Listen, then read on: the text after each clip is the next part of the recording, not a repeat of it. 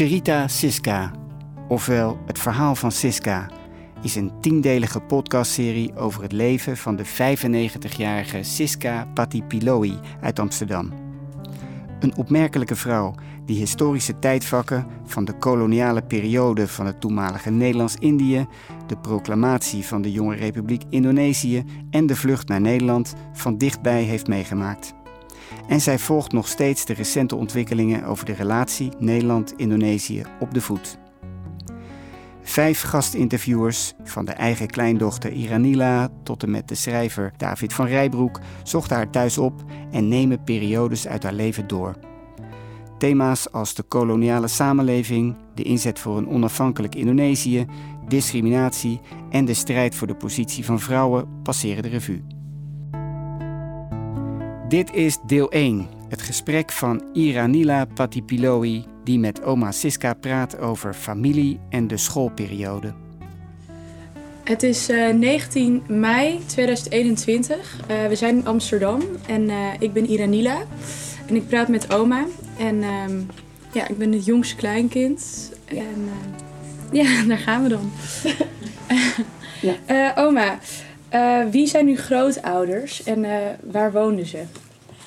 Mijn grootouders van vaderskant, zij komen van de Molukker.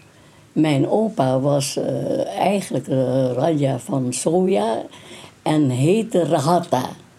Dus eigenlijk heten wij niet Patipiloi, maar Rahata. Maar omdat hij op een gegeven ogenblik kreeg mijn opa het bezoek om een heel grote doezoen, dat is een heel groot landgoed, te erven op Ambon van de Patipilohis. Want de Patipilohis hadden geen uh, mannelijke, uh, hoe noem je dat, uh, erf, erfgenaam meer.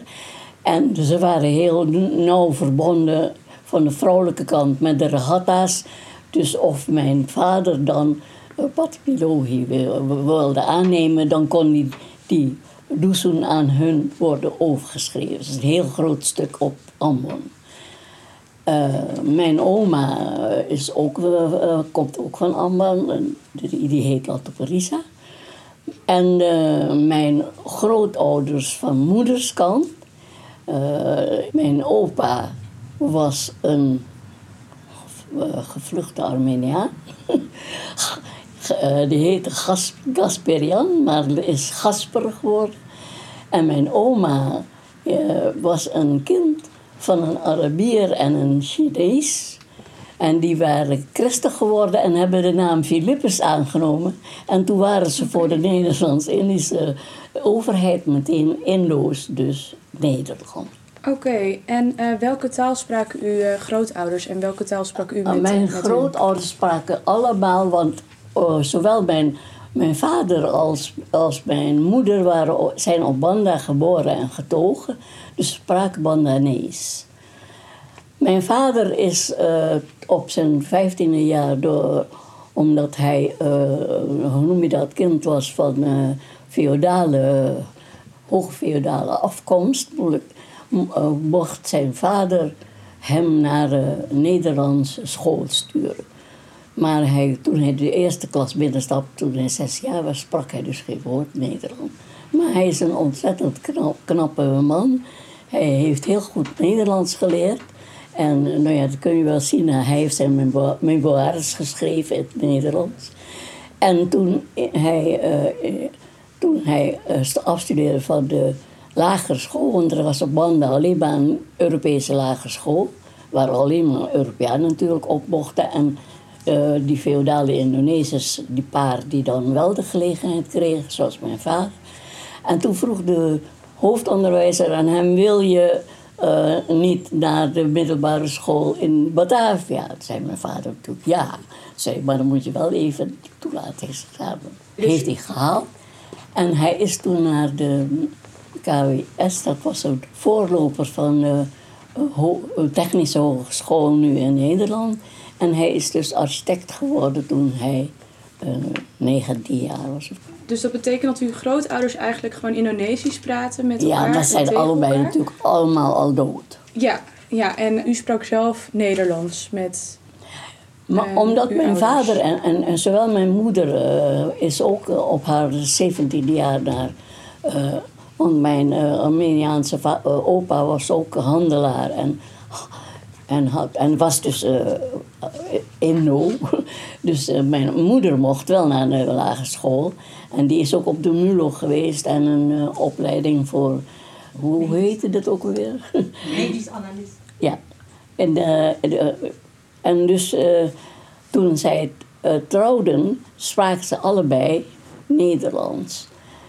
En mijn vader wist dat als je niet van de vloeiend Nederlands sprak, dat je dan geen toekomst had eh, voor een baan of eh, verder. Dus wij werden van de wieg opgevoed met Nederlands. Dus mijn, mijn moedertaal is Nederlands, wat heel idioot is, want dat is absoluut verschillend van het Indonesisch.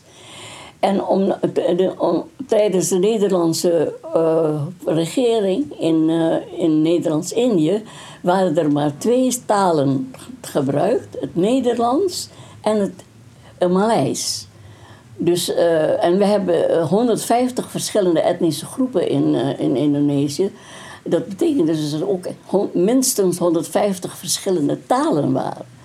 Maar die werden allemaal niet gedingen. Bovendien, de inlanders. Oh ja, er waren drie categorieën in eh, Indonesië op de, eh, eh, door de Nederlanders ingesteld.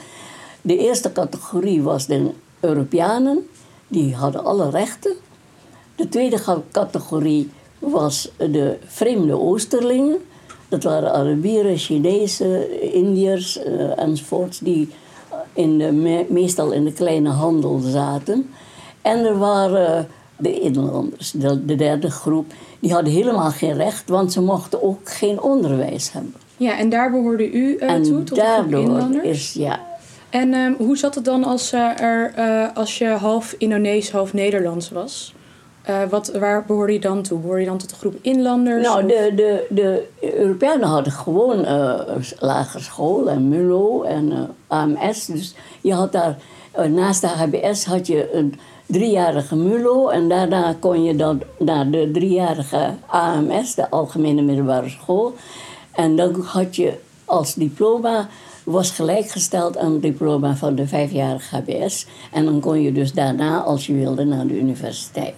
Maar eh, als je bijvoorbeeld ziet, eh, toen ik eh, van de lagere school naar de HBS ging op mijn dertiende jaar, toen zat ik in, eh, er waren drie eerste klassen toen. En ik zat in de 1A, er waren dertig leerlingen, waarvan maar eh, vijf eh, inlanders.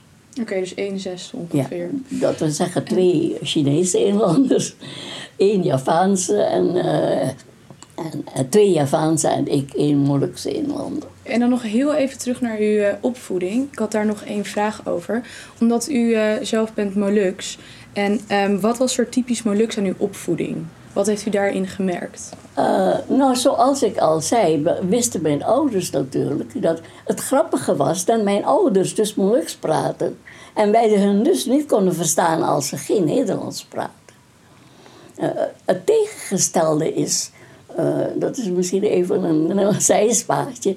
Toen ik mijn man leerde kennen, studeerden we allebei in Leiden. En natuurlijk, hij kwam van Sumatra en sprak dus een heel andere taal dan. eh, en, en ik kwam van, eh, van Batavia en ik was dus. Maar we hadden allebei natuurlijk de eh, Japanse tijd meegemaakt waar iedereen Indonesisch sprak. Dus we, eh, maar wij spraken met, met elkaar natuurlijk Nederlands. Want je studeerde in, in Leiden natuurlijk allemaal Nederlands. En alle andere studenten die er een beurs hadden om eh, de Indonesische studenten om te studeren, spraken ook allemaal Nederlands met elkaar. En omdat we ook van verschillende eh, gedeelten van Indonesië waren, spraken wij altijd Nederlands. Dus het gekke was toen wij kinderen kregen, konden de kinderen ons ook niet verstaan, maar wij spraken Nederlands en de kinderen Indonesisch. Dat is typisch koloniaal. Dat klinkt ook heel koloniaal, inderdaad. Hoe heeft u die discriminatie gemerkt in de samenleving? Of hoe heeft u dat opgepakt als kind? Waar Nou, merkt u het? In, eh, ik, op de lagere school eh, waren natuurlijk... eh, in, in, in, in Indonesië waren natuurlijk al meer Indo-Europeanen. Want er waren maar 200.000 witte Europeanen. En zeker 300.000 of 400.000 Indo's. Die ook Europeaan waren, wettelijk. Maar ze werden, niet als, eh, ze werden toch wel minder behandeld door de Europeanen. Maar zij mochten allemaal naar school, naar de Europese lagere school.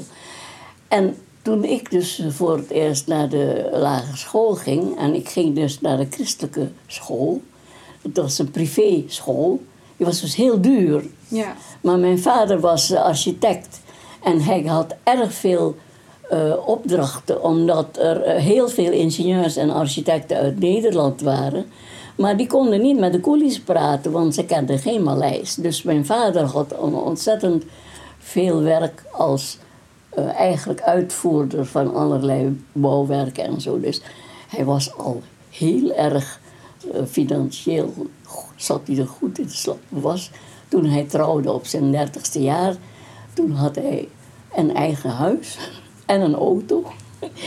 In 1923. Rode Buick, toch? Als er... Nee, nee, nee, dat had je nog oh, niet. wat Het waren vreselijke auto's met zo'n dakje van, van zeil boven. Oh. Nou ja, dat was 1923 of 24. Maar ik wil alleen maar zeggen, dus op de lagere school waren dus heel veel Indische kinderen. Want de Indo's, wa- wat ik zei, die waren met bijna een half miljoen in eh, Indonesië. En er waren maar 200.000 Nederlanders. En die hadden niet zoveel kinderen. En die deden ook heel veel kinderen naar de Europese, eh, naar de lagere school gingen die naar Nederland om verder naar de middelbare school te gaan. Maar er waren wel Één HBS en een MULO en een AMS in, in, Batavia. Maar op de lagere school eh, waren dus heel veel Indische kinderen die van eh, een bruiner dan de in- inlanders tot wit waren. Dus op de lagere school, zeven klassen, merk je niet zozeer het verschil. Wij waren natuurlijk als inlanders, maar ook in heel klein getalen aanwezig. Maar er was niet, geen discriminatie. Er Maar er werd geen verschil gemaakt? Nee, want kinderen begrijpen school? dat nog niet op die leeftijd. Maar die krijgen dat misschien wel mee maar van hun wel ouders. op de middelbare school, ja. En hoe merkt u dat dan, dat verschil op de middelbare school? Eh, nou, ik merkte het niet zo erg, omdat eh, ik toevallig eh, altijd tot, ik had altijd hele hoge cijfers, want ik mocht, ik was als enige dochter met vier broers mocht ik nooit uit, dus ik bleef altijd thuis. Maar mijn vader had mij allerlei boeken en zo altijd. Hij had zelf trouwens ook al een heleboel boeken, want hij was ook altijd erg dol op lezen. Dus eh, ik was ik had niets anders te doen dan mijn huiswerk en lezen en zo. Oh ja, en piano. Vond u dat niet oneerlijk? Dat, dus, eh, dus ik had altijd hele hoge cijfers. En eh, ook voor Nederlands. En tot mijn grote verbazing hadden de Nederlandse kinderen voor Nederlands altijd maar hele lage cijfers. En dat heb je toch eigenlijk hier ook eh, eigenlijk een beetje. Nou ja, je eigen taal, daar ga je niet al moeilijke grammaticale dingen voor doen. Hè? Dus ze haalden meestal nou, zesjes, zevens en zo. En ik had altijd minstens een acht voor Nederlands. Maar toch werd je niet in hun vriendschappen en zo betrokken. Dus eh, eh, dat was dan de cri- discriminatie. Maar er waren een paar Indische eh, vriendinnetjes op de HBS. Die, en vooral zij waren erg dol op lezen. Maar hun vader was een ontslagen iemand die van een, van een plantage was. En dus ze hadden het niet zo erg rijk. En zeker niet eh, dat je thuis een eigen bibliotheekje had. Dus eh, ze, ze, we waren heel goed bevriend en eh, ze kwamen wel bij mij thuis. De, Maar wel tante Titi en tante en, en, en vooral om boeken te lenen natuurlijk. Om, eh, mijn vader had bijvoorbeeld die hele eh, serie van Winnetou, eh, die, die, hoe noem je dat, die Indianen-serie. En, eh, en allerlei andere boeken, die, die, die kocht hij altijd. Of, of nieuw, of van venduties, van eh, mensen die verhuisden en hun eh, dingen verkochten. daar kocht hij altijd de boeken op enzovoort. Dus ik was al heel, uh, op mijn twaalfde, dertiende jaar had ik zelf ook al een kleine collectie boeken. En dat was dus, dus ik miste dat niet zo erg. Maar die, die vriendinnen van mij, die, die, die, die twee, die gingen op een gegeven moment verhuizen naar Bandung. Omdat hun vader er eindelijk een, een baantje had gekregen. En uh, toen heb ik een keer, hebben ze mij uitgenodigd om uh, ook naar Bandung te gaan. Zat ik al op de middelbare school. En mocht ik dus een week naar hen toe op te logeren. Dat vond mijn vader dan wel oké. Maar in de trein moest ik dus wel in de trein voor de, de, de kras voor de inlanders zitten. Al, al, kon ik mijn vader een kaartje voor de eerste klas kopen, maar ik moest gewoon bij de inlanders zitten. En wat ik zei, op die kermis die er elk jaar in, uh, in, in Batavia was, uh, heel grote, heel leuke uh, dingen. En dat was er twee weken lang. En dan had je drie ingangen. één voor de Europeanen, één voor de vreemde Oosterlijken en één voor de Inlanders. En hoe rijk mijn vader ook met zijn auto aankwam enzovoort. Hij moest bij de Inlanders een kaartje kopen. Hij mocht niet naar binnen bij de Europeanen. En hij was ook wel zo. zo uh, zijn politiek was. Er waren een heleboel restaurants natuurlijk ook in de, in de kermis. En de, uh, de er waren een paar hele dure uh, Europese hotels in Batavia, een stuk of drie, vier.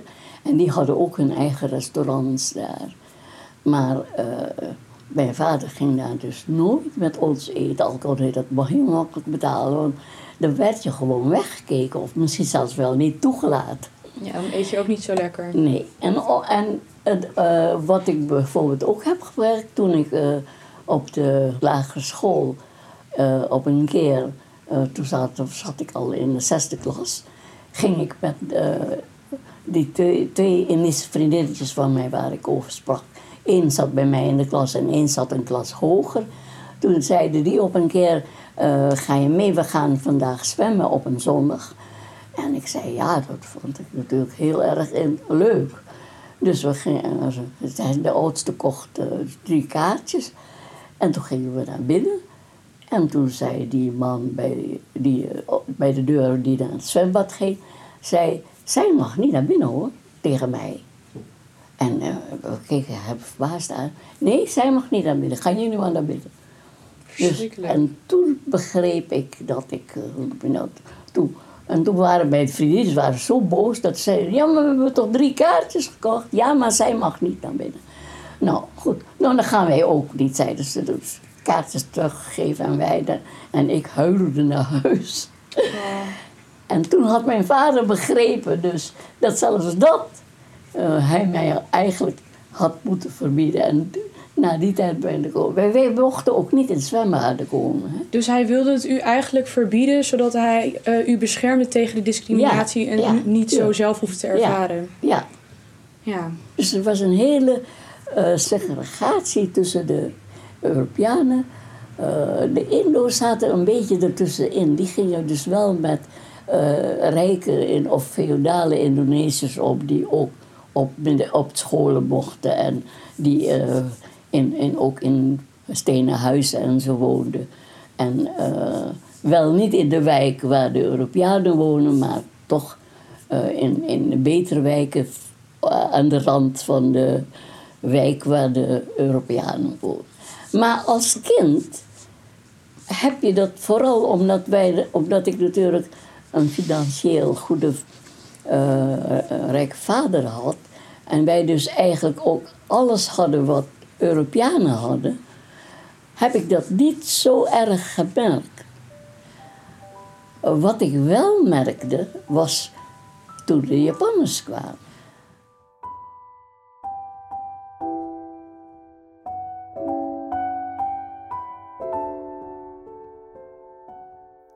U luisterde naar een aflevering van de podcastserie Cherita Siska, het verhaal van Siska Patipiloi. Dit is een productie van Stichting Cherita Facta, met interviewer Iranila Patipiloi. Opname Sam Jones. eindmontage en nabewerking Guido Spring en Rob Gerritsen. Redactie Carol Burgemeesteren, Tino Patipiloi en Victor Jozef. Deze serie is tot stand gekomen met steun van het Fonds Collectieve Erkenning Indisch Molux Nederland. Meer informatie over Cherita Siska vindt u op www.cheritafacta.nl.